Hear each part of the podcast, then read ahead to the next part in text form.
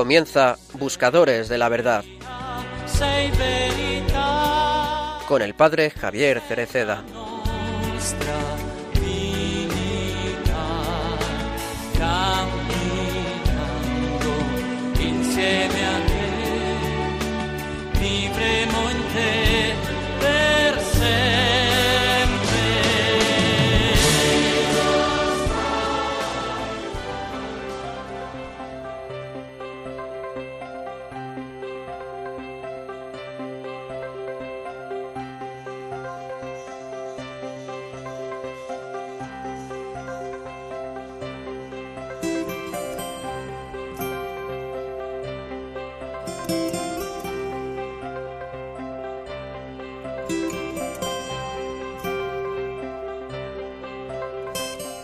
¿Cómo llegar a esta intimidad? A conocer a Dios con los ojos. Se puede pensar, por ejemplo, en los discípulos de Emaús, que tienen al Señor Jesús a su lado, pero sus ojos estaban retenidos para que no lo conocieran. El Señor les abrirá los ojos al final de un camino que culmina con la fracción del pan y que había empezado con un reproche.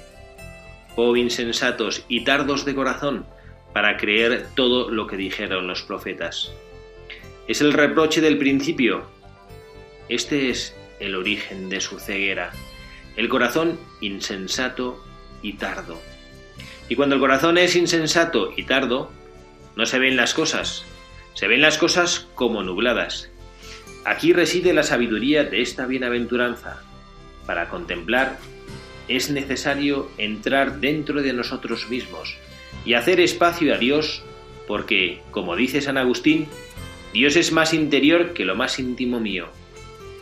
Para ver a Dios, no hay que cambiar de gafas o de punto de mira, o cambiar de autores teológicos que enseñen el camino. Hay que liberar el corazón de sus engaños. Este es el único camino.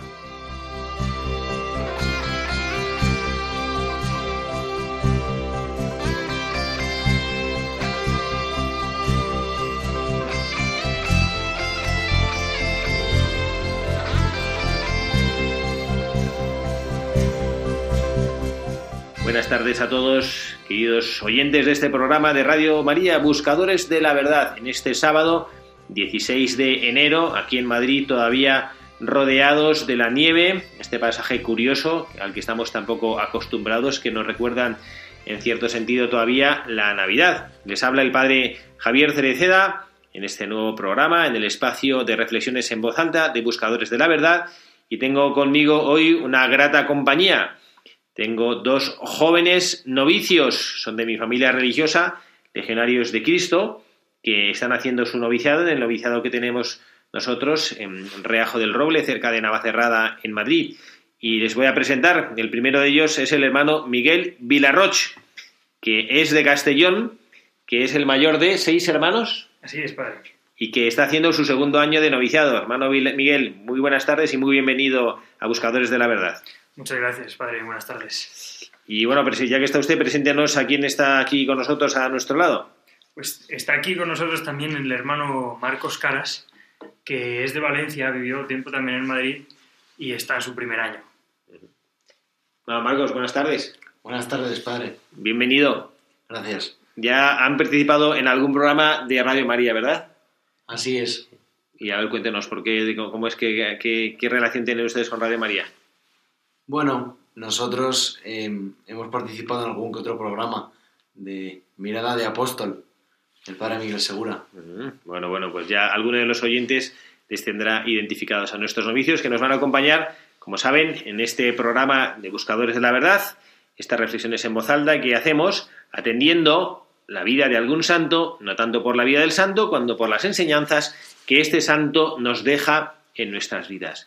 Hemos hecho un editorial, como siempre, tomando de las palabras del Papa, nuestro Papa Francisco, y el Papa en, este, en esta audiencia que he tomado, no recuerdo la fecha, es una audiencia reciente, hace, de hace un año o menos, y habla de aquellos, mencionando claramente el pasaje de los discípulos de Paús de Lucas 24, de los que son insensatos y tardos de corazón, Bueno, pues nosotros vamos a tratar de ver a alguien que no ha sido insensato y no ha sido tardo de corazón, sino que ha sido una persona profundamente sensata y que ha sabido escuchar bien la voz del Espíritu Santo en su vida. Un gran obispo canonizado por el Papa Benedicto XVI, beatificado por el Papa Juan Pablo II, San Juan Pablo II.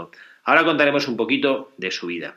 Mientras tanto, les recuerdo la dirección a la cual nos pueden escribir. Les pedimos que sea por correo electrónico. Si quieren ponerse en contacto con el programa, pueden hacerlo en la dirección buscadores de la verdad arroba radiomaria.es.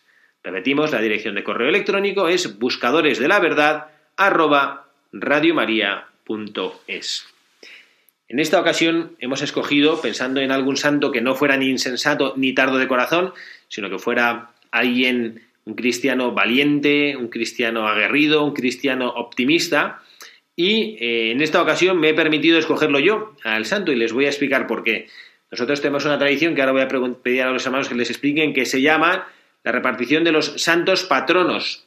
A ver, hermano Miguel, ¿qué es esto de los santos patronos? Bueno, pues todos los, todos los años, por la cena de Navidad, después de cantar villancicos y, y cenar se, se, reparten unos patronos a, cada miembro de la comunidad de legionarios. Entonces hay un sobre con mucho, muchas estampas de, de, los patronos y se saca ahí, cada patrono tiene detrás una frase de algún texto del derecho propio, de nuestros documentos y de la Biblia, de alguna virtud que imitar. Uh -huh.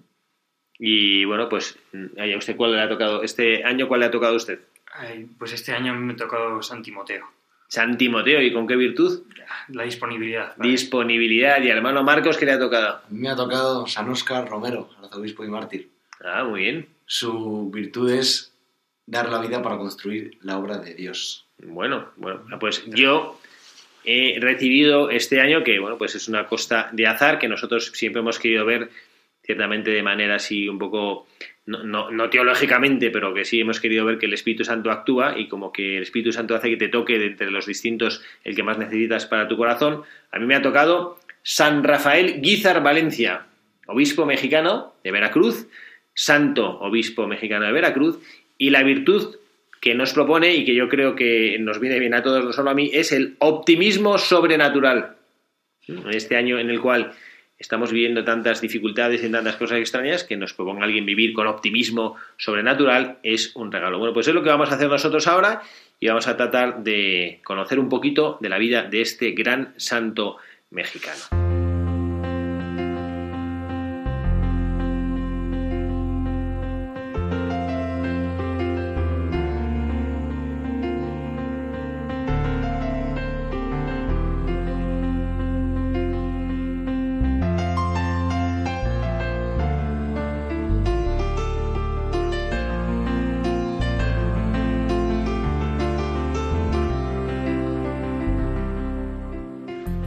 Niño Rafael Guizar vio la luz del mundo el 26 de abril de 1878.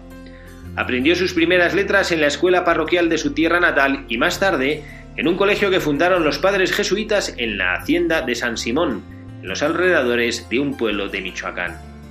Ingresó al seminario de la diócesis de Zamora en el año 1894, en donde permaneció hasta el año de 1901 en el que las témporas, en las témporas de Pentecostés, el 1 de junio, recibió la ordenación sacerdotal cuando contaba con 23 años de edad.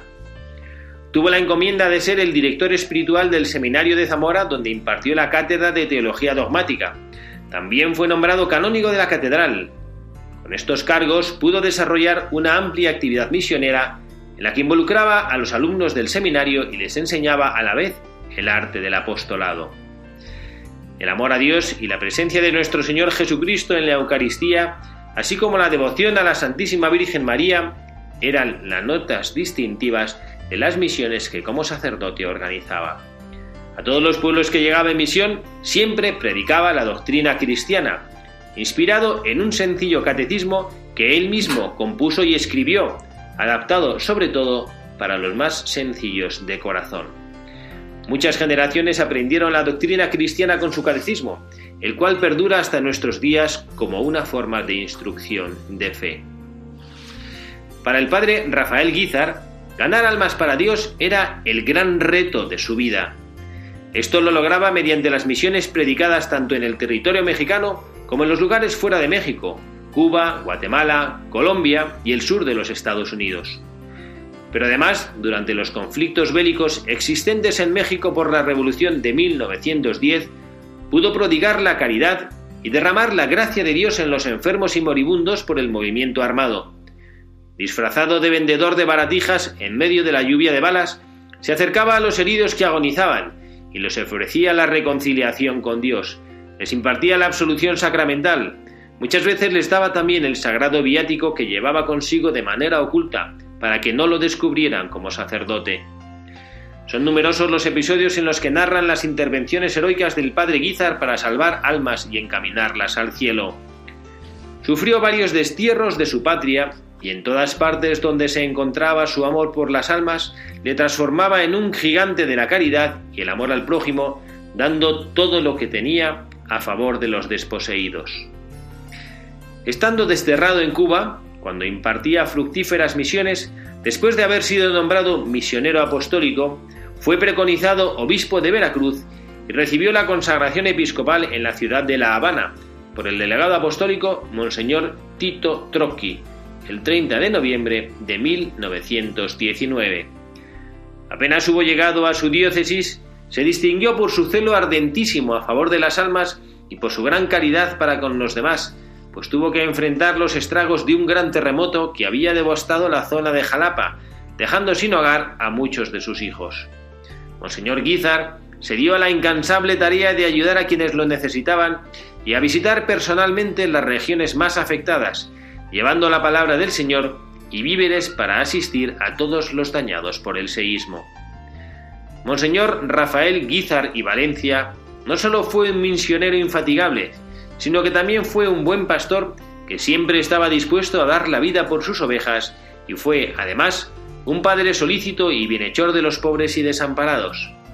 Estos fueron los rasgos de su ministerio episcopal, entre los cuales su visión como pastor le concedió darle una importancia capital a la formación de los sacerdotes mediante la obra del seminario diocesano en el que habrían de formarse muchos sacerdotes que multiplicarían sus misiones y la atención a las numerosas parroquias de todo el territorio veracruzano. Como obispo de Veracruz, sufrió los estrados de la persecución religiosa en México, pero de manera especial en este jirón de la patria. Así comenzó su calvario en el que tuvo que padecer calumnias, vejaciones, destierros y hambre.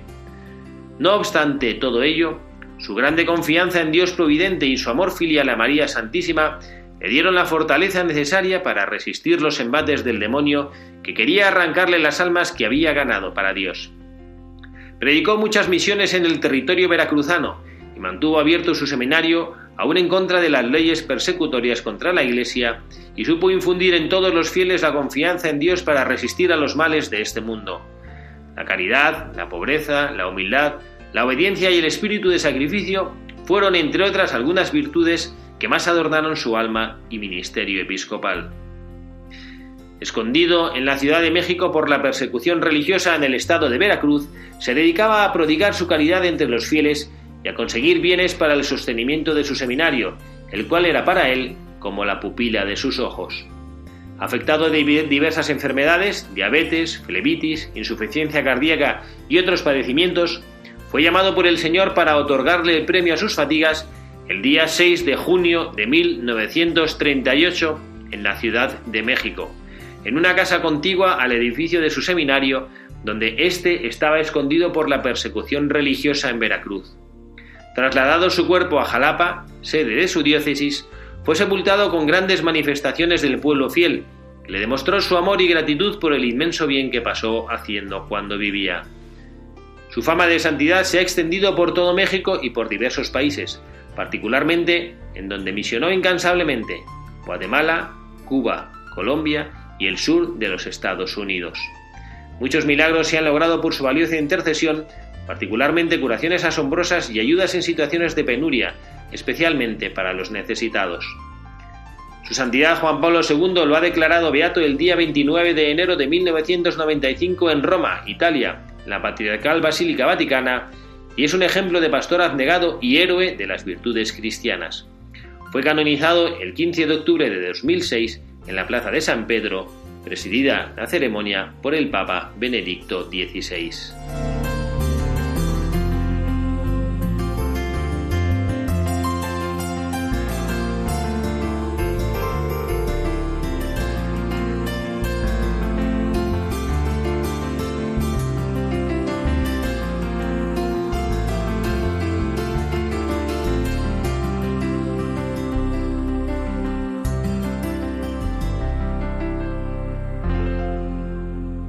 Esta es la vida de nuestro buscador de la verdad del día de hoy, este santo sacerdote, Monseñor Rafael Guizar y Valencia.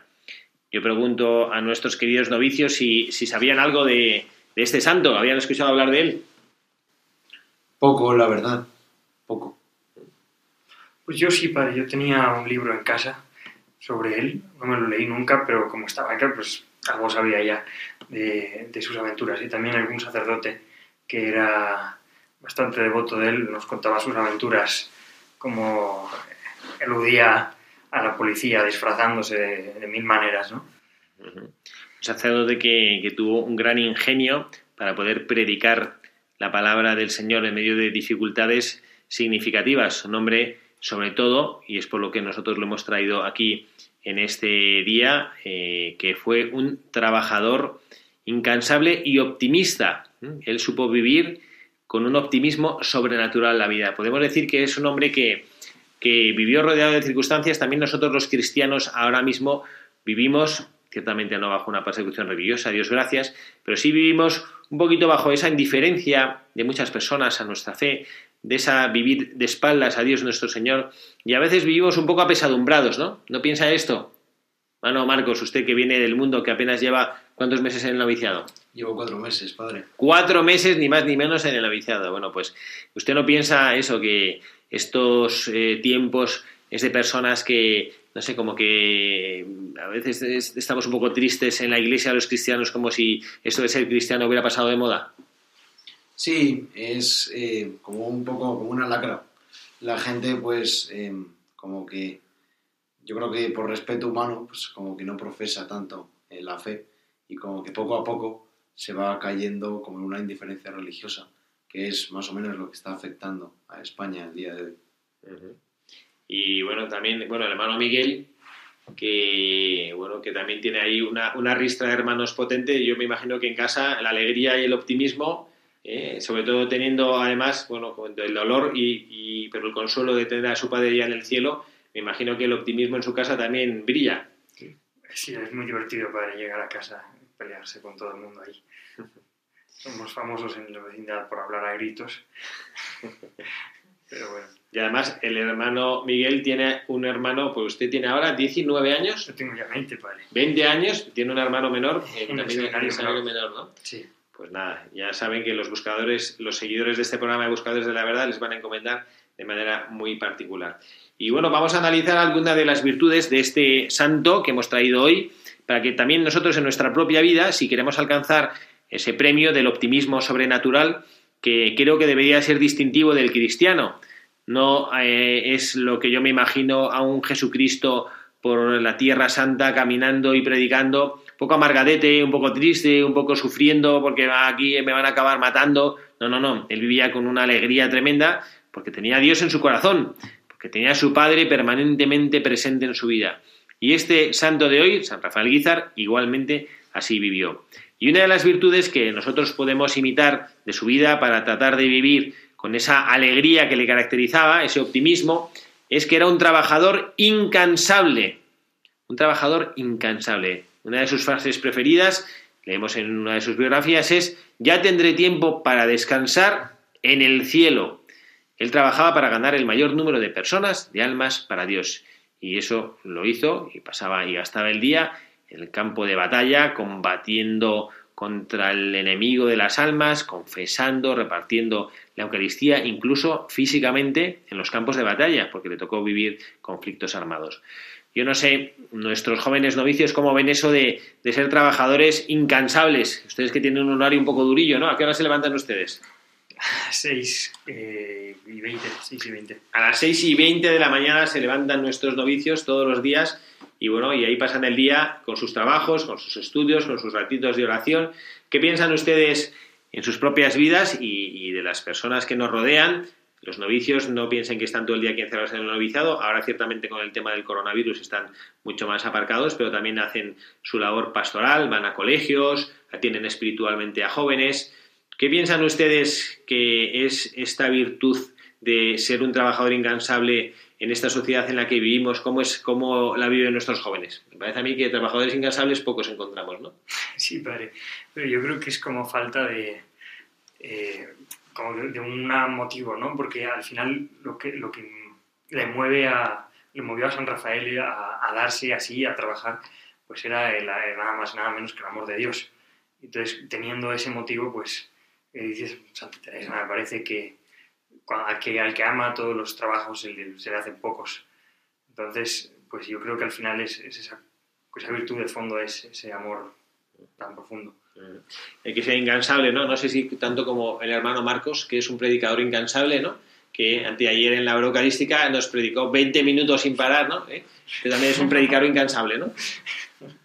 Bueno, Un trabajador, porque, como dice en latín, ex abundancia cordis os loquitur. os loquitur. ¿Qué significa esto? Explico que nuestros oyentes no todos entienden de latín. De la abundancia del corazón habla la boca. Habla la boca. ¿no? Significa que el hermano Marcos tenía muchas cosas en el corazón. Muchas cosas en el corazón, ¿no? Y es una gozada escucharle esa alegría que le desborda el corazón. Y bueno, pues es un don de los talentos que él tiene. Hay, bueno, pues un, un segundo aspecto que queremos nosotros compartir con nuestros oyentes, con nuestros buscadores de la verdad, después de haber visto que para tener ese, ese optimismo sobrenatural eh, hay que ser un trabajador incansable y hay también que trabajar respecto al propio carácter. Y esta es una de las cosas que los biógrafos que conocían a San Rafael Guizar, que nos cuentan de su vida, que respecto a su carácter era un hombre alegre y abierto. Él era un hombre abierto. Nos ha contado el hermano Miguel que era un hombre como que se disfrazaba. A ver, cuéntanos esto, ¿cómo es esto de que se disfrazaba y, y por qué se tenía que disfrazar? Bueno, con la persecución religiosa, pues eh, a, a veces iban a por él y entonces él se iba disfrazando de varias cosas. Incluso hay una anécdota muy, muy curiosa en la que ya lo habían atrapado y, y entonces él dijo, no, perdón, se han equivocado de persona, yo, yo soy músico. Yo, y dijeron, a ver, no, usted es el obispo. Y que no, que no, que soy músico. Bueno, ahí había una tienda de música y sacaron, un, sacaron la tuba y se la dieron y, y, se puso a tocar la tuba. Sacaron la guitarra, se la dieron y se puso a tocar la guitarra. Sacaron el acordeón y se puso a tocar el acordeón. Y iba tocando todos los instrumentos y mientras los soldados iban bebiendo, bebiendo, bebiendo y él con el acordeón y al final pues el, el general le regaló el acordeón y lo despidió. Tenía usted razón, me he equivocado de persona.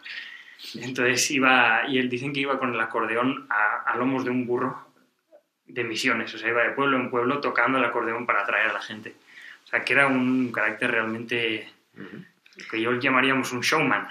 Un showman y un hombre ingenioso, ¿no? que era capaz ciertamente de, con ingenio, salir bien parado de las dificultades que, que tenía pero también, como dice el hermano Miguel, que efectivamente lo, lo, cuenta en su biógrafo, que cuando él no lograba con sus predicaciones que la gente se acercase a él, sacaba el acordeón y se ponía a tocar. Entonces ya al cura no le, no les hacía mucha gracia escuchar al cura, pero al músico que tocaba el acordeón y que era divertido, sí. Entonces él ya cuando veía a la gente a su alrededor, ya soltaba el acordeón y se ponía a hablar de lo que quería hablar, que era hablar de Jesucristo. ¿no? Conseguía utilizar todas sus cualidades ¿no? para, para evangelizar. Esto a nosotros también nos deja, nos deja una enseñanza, ¿no, hermano Marcos? Esto de hay que saber salirse con la de uno para poder luego eh, poder predicar, ¿no? Hay veces que a nosotros nos pasa esto, que, que, nos falta a lo mejor un poquito más de ese ingenio para poder presentar el mensaje de Jesucristo, ¿no? A veces las personas que, que están esperando ese descubrir lo que el Señor tiene reservado para ellos, luego no, no, no lo tienen tan fácil eh, para vencer esa pereza que, que, les frena para escuchar el mensaje del Evangelio, pero cuando descubren una cosa así un poco atractiva, ¿no? Pum, luego ya después enganchan con el mensaje del Señor. Sí, yo por ejemplo, estamos en, como, como dijo usted, vamos a los colegios y estamos con, con los chicos y bueno, pues eh, al principio pues empecé y como que no tenía mucho éxito, entre comillas, porque parecía que era muy monótono, pero un día llegué y les presenté una presenta les hice una presentación y los niños como que ¡chas! se engancharon. Entonces eh, ya, ya sé que ese es un buen medio para atraer a los jóvenes y de paso pues em, transmitirles el mensaje que les quiero transmitir, que es la palabra de Jesucristo. Pues esto es lo que quizá también podemos aprender de cara a, este, a esta virtud de ese, optimismo sobrenatural, a tener ingenio, a ser ingeniosos a la hora de transmitir el mensaje de Jesucristo y también, pues eso, tener un carácter abierto, este, aprender, tener ingenio para poder adaptarse a, lo que la vida, a lo que las circunstancias se ponen. Desde luego, puedo asegurarles que estamos muy lejos de tener que padecer las circunstancias que nuestro protagonista de hoy, nuestro buscador del día de hoy, vivió.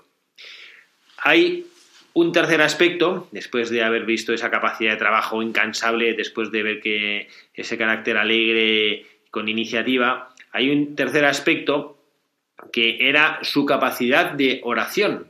Eh, dicen sus biógrafos que, que, se puede decir que su vida entera fue una oración. Es verdad que también hacía una hora de oración diaria, cuando él como que se recogía solo para la oración, pero que después cuando estaba haciendo lo que estuviera haciendo, él eh, pasaba su vida en oración. Él sabía de la fuerza que tiene en la oración y, buscaba y también buscaba también apoyarse, que esta es una cosa interesante, y aquí nuestros hermanos novicios y también tantas y tantas familias de religiosos y religiosas contemplativos lo hacen, pedía que su labor apostólica la sostuviera en las oraciones de los demás. Él pedía que cuando, tenía que hacer una, alguna, pues alguna obra de lo que fuera o alguna misión de lo que fuera, pedía que los, religiosos rezaran por el éxito que tenía.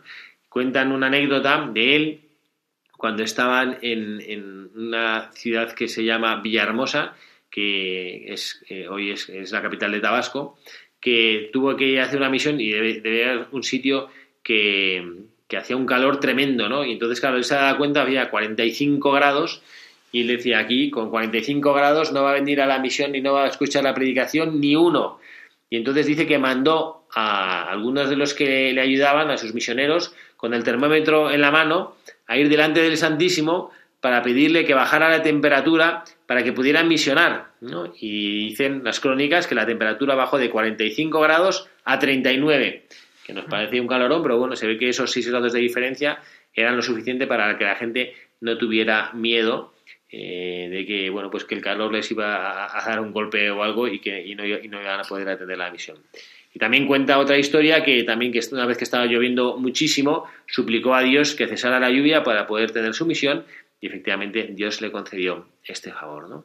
Bueno, pues esto es lo que también nosotros tenemos que aprender, ¿no? A ver, de la oración que, también sostiene la misión, sostiene la acción. ¿Qué piensan los novicios? Que ellos son contemplativos y conquistadores, ¿eh? contemplativos y evangelizadores. ¿Qué piensan de esto? El hermano Marcos se acaba de leer eh, El alma de todo apostolado, así que tiene conocimiento sobre el tema. El alma de todo apostolado efectivamente es la oración. Eh, me acuerdo ahora de esa frase que dijo el Papa Juan Pablo II, pues si el Papa no reza, pues no es Papa. Entonces, pues no importa que pues que seas sacerdote o que seas el mismísimo obispo de Veracruz, que si no rezas, pues no vas a tener éxito apostólico. Ya sea eh, pues, la meditación o, más importante, eh, la Santa Misa. Bueno, pues esto también, esas anécdotas también que yo no sé si era Juan Pablo II quien que eh, estaba rezando y pues la religiosa que le, atendía decía Santo Padre, Santo Padre, que le llama no sé qué cardenal. Y Santo Padre, mira, vale, vale, que estoy rezando. Y entonces la monja se queda apuradísima y volvía y se ve que me dice, no, no, dígale al Papa que es... Entonces volvía y dice, Santo Padre, es que le llama al cardenal, ya que estoy rezando, pero es que dice que es importantísimo. Dice, bueno, pues entonces con más razón voy a seguir rezando. Y entonces, bueno, pues eso es, ¿no? el, Papa como que sabía, pues, cuando tenemos algún problema, ¿a quién hay que ir? ¿A quién iremos cuando tenemos un problema? ¿No? Esta es, esa es una reflexión preciosa que bueno, pues cuando Jesucristo ve que varios le abandonado después del discurso del pan eucarístico, cuando dice que no come mi carne y bebe mi sangre, que muchos se van, le pregunta a los discípulos, ¿también vosotros queréis iros? ¿no? Y dice, pero Señor, ¿a quién iremos? Bueno, podemos nosotros también hacer ahora un momentito pues una reflexión, eh, como saben nuestros oyentes, que de vez en cuando interrumpimos nuestro programa para poder, no interrumpir, porque no es interrumpir, sino es como continuar nuestro programa con una oración cantada que nos ayude a, reflexionar o a coger lo que el Espíritu Santo nos quiere decir en este día de hoy. Señor, ¿a quién iremos? Si tú eres nuestra vida. Señor, ¿a quién iremos? Si tú eres nuestro amor. Señor, ¿a quién iremos? Si tú eres nuestra vida.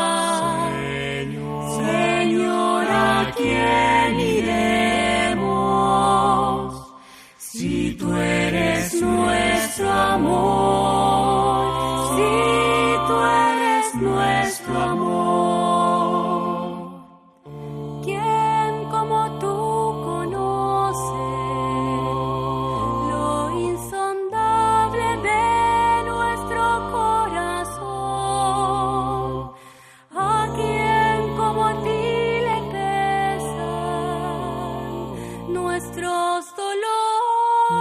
dolores? Nuestros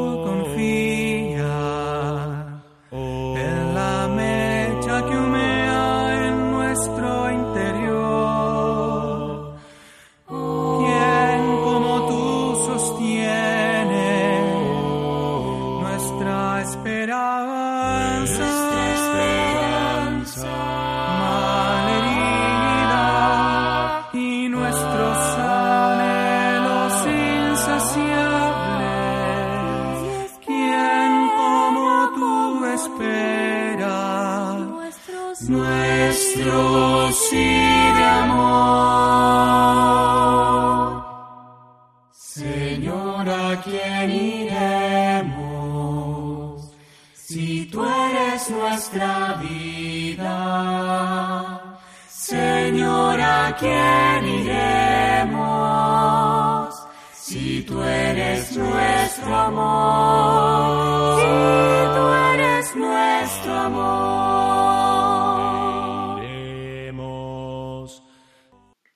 Tardes, queridos amigos, buscadores de la verdad. De nuevo les habla el padre Javier Cerceda en este sábado 16 de enero. Buscadores de la verdad, me acompañan hoy el hermano Marcos Caraspiles y el hermano Miguel Vilarroch, novicios de la Legión de Cristo, de primero y de segundo año respectivamente. Y queremos, antes de continuar nuestro programa, recordar algunas cosas que vamos a hacer durante los siguientes días en nuestra radio María, en la radio de nuestra Madre. Les queremos recordar que vamos a empezar el lunes, Dios mediante, la semana en toda la iglesia, la semana de oración por la unidad de los cristianos, del 18 al 25 de enero.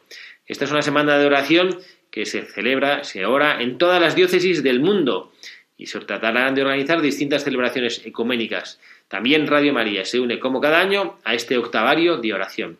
Este año podrán acompañarnos en la oración de cada día después de las completas. Estos espacios van a estar dirigidos por María Jesús Hernando García, que dirige también en Radio María el programa Que sean uno. Y también queremos hacerles partícipes de un aniversario, en concreto, vigésimo segundo aniversario de quién? De esta casa, de Radio María. Radio María cumple 22 años en España y por eso el próximo 25 de enero, Dios mediante, a las 10 de la mañana se retransmitirá la Santa Misa por las intenciones de los bienhechores de Radio María y también en acción de gracias por los beneficios recibidos durante todos estos años. Después de la misa hasta las 12 tendrá lugar un primer programa especial para celebrar este cumpleaños de nuestra radio. Además, a las 3 de la tarde tendremos otros programas en los que contaremos con vuestra colaboración telefónica y también con testimonio. Todo esto el próximo 25 de enero. Bueno, como recuerdan nuestros novicios, que son nuestros colaboradores del programa en el día de hoy, estábamos hablando de Monseñor Rafael Guizar y Valencia, este santo del optimismo sobrenatural, este trabajador incansable, este hombre alegre y abierto y optimista, este hombre orante que hizo de toda su vida una vida de oración, y este hombre también que tenía un profundo amor a la Santísima Virgen María. Vamos a preguntar a nuestros novicios cómo viven ellos o cómo expresan ellos este amor a la Santísima Virgen María en sus vidas, cómo se vive en el noviciado la relación de un novicio con la Santísima Virgen María. Bueno, pues una, tradición muy bonita es que después de las oraciones de la noche, toda la comunidad sale de la capilla y se reúne como alrededor de una imagen de la Virgen y cada uno reza un tiempo en oración personal. esa visita a, pues igual que los niños cuando se van a dormir siempre quieren que vaya la mamá a darles como el beso de buenas noches, pues es un poco así eh, el pasar y despedirse de la Virgen y después ya cada uno para su cuarto. También pues em, el rosario es un es el mejor momento de intimidad con la Virgen contemplando pues, de la mano de María los misterios de la vida de Cristo. Entonces, pues además, con todos los beneficios que ya sabemos que aporta el rosario, pues ahora aún más, em, para asemejarnos más a este, em, a este santo, este San Rafael Guizar, que tenía un amor profundo a la Virgen, pues nosotros eh, más aún tenemos que acercarnos a ella con eh, intimidad y con confianza de ser sus hijos. Y, otra cosa que creo que, que es muy, muy bonita y, muy importante para el sacerdote y nosotros que nos estamos preparando para ello, es que la Virgen también se ha invocado muchísimo como madre de los sacerdotes y, siempre, no sé si hay algún culto institucional o algo así, pero, pero siempre como que hay un, un, sonar o un sentir de todos los sacerdotes de, tener a, madre, a la María como una madre mucho más cercana. Dicen que es como que ella ve en los sacerdotes la imagen de su hijo. Por eso les tiene también un cariño, un cariño especial. Y es lo que pues San Rafael estaba también viendo hacia arriba, ¿no? Así como es la, si Jesús amaba a María, pues yo también tengo que amarla. La Santísima Virgen María, que es la patrona de las vocaciones, es nuestra madre, desde luego que si los sacerdotes, los religiosos, bueno, todas, todas las almas consagradas, no hay que limitar, nos ponemos siempre bajo su protección, bajo su amparo. Hay otro aspecto que a mí sí me gustaría también, porque bueno, eh, este tiempo de programa casi casi ya está tocando a su fin. Se va rapidísimo el tiempo cuando hablamos de cosas hermosas junto a la Santísima Virgen María. Él era un hombre que vivía en pobreza y sencillez. Era un hombre profundamente inteligente, era un hombre muy grande de tamaño. Era, vamos, eh, hay alguna foto incluso de él que se ve que era un hombre muy corpulento, muy grande, ¿no? Y era un hombre sencillo y vivía pobremente. Hay una anécdota de él que no, como en, los festejos del cuarto centenario de las apariciones de la Santísima Virgen María de Guadalupe, él pues como que iba con un aspecto muy, muy sencillo, ¿no? Iba con sus vestidos muy gastados, que parecía un pordiosero, ¿no?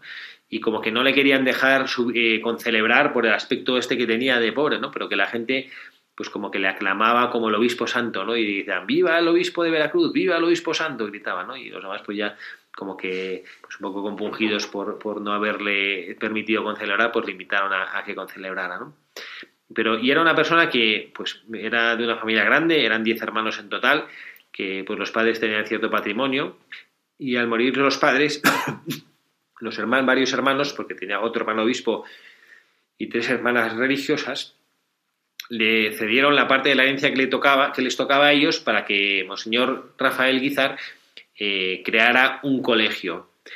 Y hizo y fundó él en Zamora, en Michoacán, un colegio teresiano para mujeres. Y él tenía este lema: quien educa a una mujer, educa a una familia.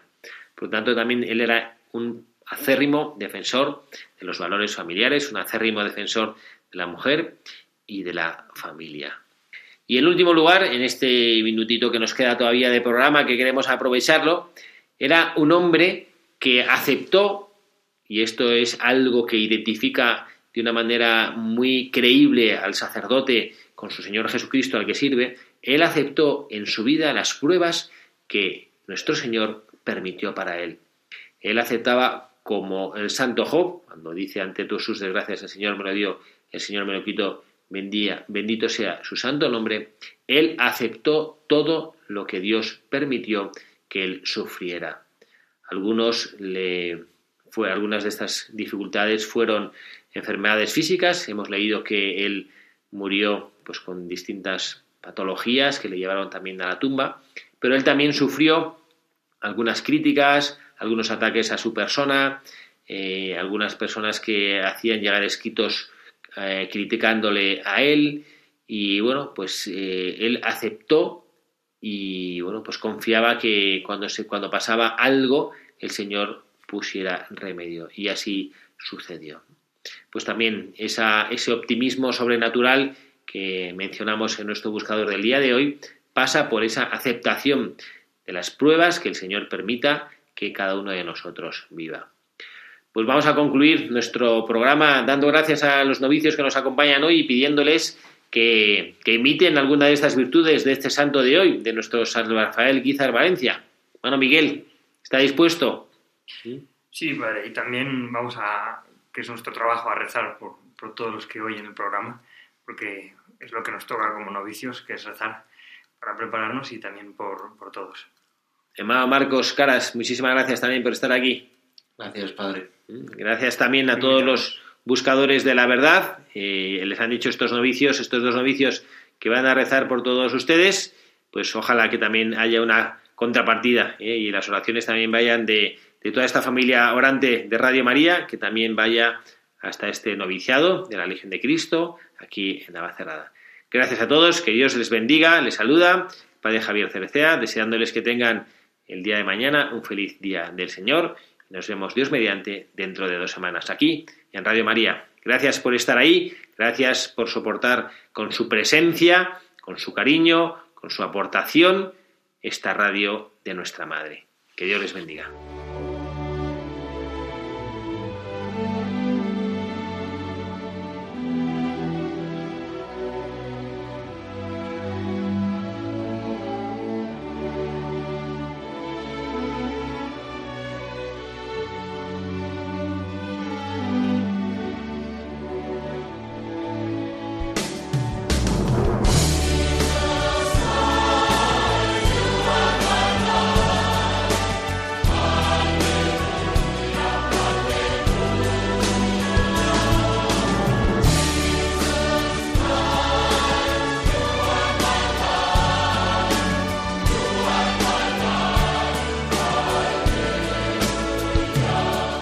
Han escuchado Buscadores de la Verdad con el padre Javier Cereceda.